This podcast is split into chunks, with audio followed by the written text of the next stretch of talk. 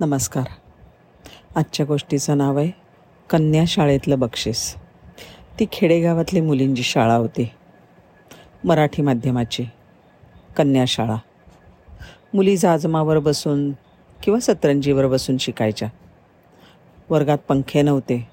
मुलींना पाण्याच्या बाटल्या घरून न्यायला लागायच्या. एकच शिक्षक सगळे विषय वर्गात शिकवायचे.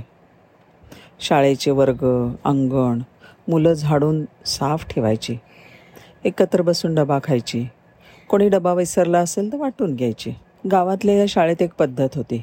दरवर्षी सर्व तुकड्यांमधून पहिला क्रमांक मिळवल्याबद्दल पुढच्या वर्षाच्या विषयांची पुस्तकं आणि वह्या शंभर पानी आणि दोनशे पानी अशा बक्षीस म्हणून ते देत असत. शाळेमधली अनघा दरवर्षी पहिली यायची आणि बक्षिसाची मानकरी व्हायची.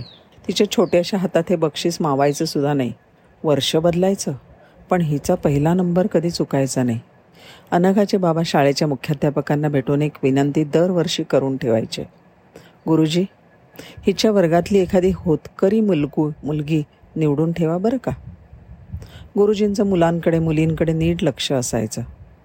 मुलींच्या अडीअडचणीला ते उभे राहायचे. ही जबाबदारी ते अत्यंत नेकीने पार पाडायचे. ते मुलगी अशी हिरून ठेवायचे की जिला शाळेचा खर्च परवडणारा नसायचा. अनघाचा पहिल्या क्रमांकाचा गौरव मोजून पाठ पाच मिनटं मिरवणं व्हायचा.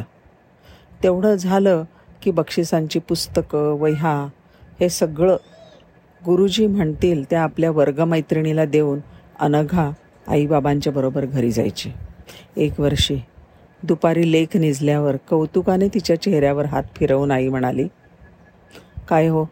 एकदाही तुम्ही पोरीला बक्षीस घरी घेऊन येऊ देत नाही बरं का? अनघाचे बाबा म्हणले अगं हिचा शाळेचा खर्च मी करू शकतो ना? देवाने दिलं आहे तेवढं आपल्याला. नव्या कोऱ्या पुस्तकांना हातात धरणारी ती मुलं ती मुलगी किती छान दिसते. तू बघितलंस का त्यांना? त्या मुलीचा तो फुललेला चेहरा बघायला किती छान वाटतं.